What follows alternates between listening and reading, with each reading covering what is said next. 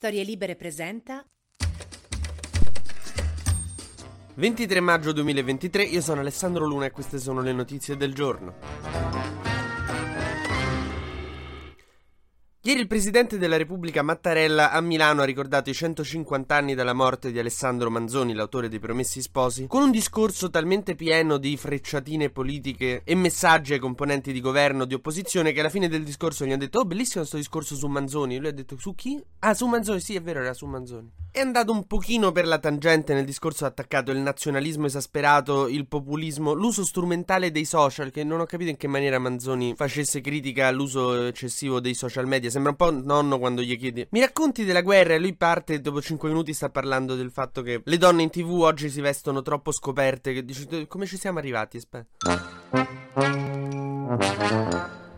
Ha detto che Manzoni, appunto, nel risorgimento era per l'unità d'Italia, non per un'unione di staterelli, che era un evidente attacco alla riforma dell'autonomia differenziata di Calderoli e della Lega. Ma quello a cui sarebbero dovute fischiare di più le orecchie è Lollo Brigida, il ministro dell'agricoltura, che almeno una volta al mese tira fuori l'etnia, la razza italica e cose da difendere. Mattarella ha detto: la persona e non l'etnia hanno diritto alla protezione, non l'etnia. Naturalmente Lollo Brigida non ha recepito il messaggio, anzi ha fatto un'intervista per dire no, eh, Manzoni era un patriota e difendeva la famiglia, ma eh, Mattarella non ce l'aveva con me. Mi ricorda un po' quel compagno di scuola che quando la preside entrava in classe dicendo che erano intollerabili certi atti di violenza che si erano verificati recentemente. Il ragazzo appunto che aveva appena dato fuoco tipo ai capelli della compagna di banco diceva no, ma non credo ce l'abbia con me. Sì, zio, sì. Però ecco, va detto che è anche un po' colpa di Mattarella forse, perché obiettivamente se vuoi attaccare Lollo Brigida glielo fai citando Manzoni, chiaro che te segue. Mattarella è un po' pure colpa tua, cioè d'ora in poi quando vuoi dire una cosa a Lollo Brigida, comincia il discorso tipo con Goku diceva, due punti, non bisogna discriminare l'etnia, perché altrimenti te segue. È chiaro che inizi i discorsi dicendo come ricorda quella famosa terzina di Verga, e Lollo Brigida si è già distratto, sta a giocare al telefono.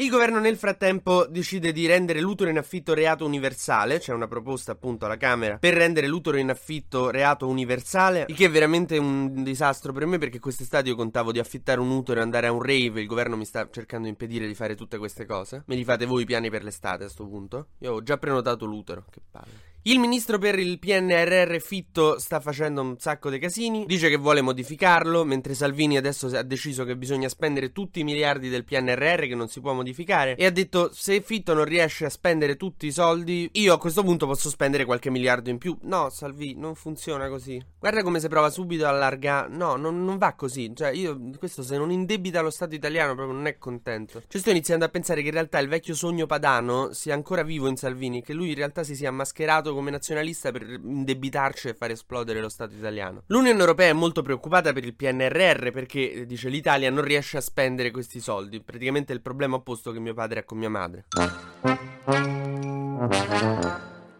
Calenda e Renzi nel frattempo pare che potrebbero aver, non è che hanno fatto pace, però hanno firmato un documento al Senato in cui insomma la crisi è congelata. Se stanno ancora pesantemente sulle palle, quindi se dovete, non so, sposarvi, dovete invitare o l'uno o l'altro, perché poi fanno scenate, vi creano casini durante la cerimonia. Renzi fa scrivere il prete da Italia Viva, eh, Calenda si frega tutto il buffet, cioè non, non è cosa. Ma facciamo un breve consueto giro sugli esteri, perché ieri gli ucraini, in realtà non gli ucraini, i partigiani russi, che però hanno legami con l'intelligence ucraina, hanno praticamente cercato di prendere un villaggio al confine con l'Ucraina, nella Russia, nella regione di Bolgorod, che appunto è quella al confine con l'Ucraina, nel giorno in cui la Russia annunciava sembrava di aver preso definitivamente Bakhmut. In realtà Zelensky dice no, da qualche parte stiamo, però non, non vi dice quale.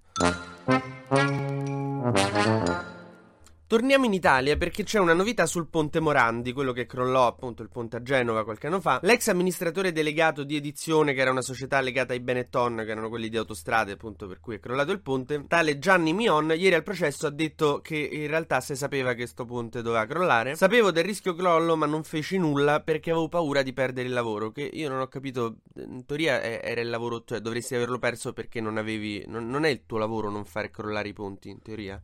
Cioè, c'è qualcosa che non va in questo sistema. È come se un dottore a un certo punto dice: Oddio, quell'uomo sta avendo un infarto e lo licenziano. No, eh, non ha senso. Mentre c'è stato un gravissimo episodio a Milano, una ventunenne ha tentato di rapire un bambino in pieno centro, il padre l'ha inseguita e lo ha salvato e la donna è stata arrestata, però in effetti se rendete l'utero in affitto illegale, una com- come, come, deve fare, come deve fare a rubare i bambini? Cioè... TG Luna torna domani mattina, sempre tra le 12 e le 13, su storielibere.fm.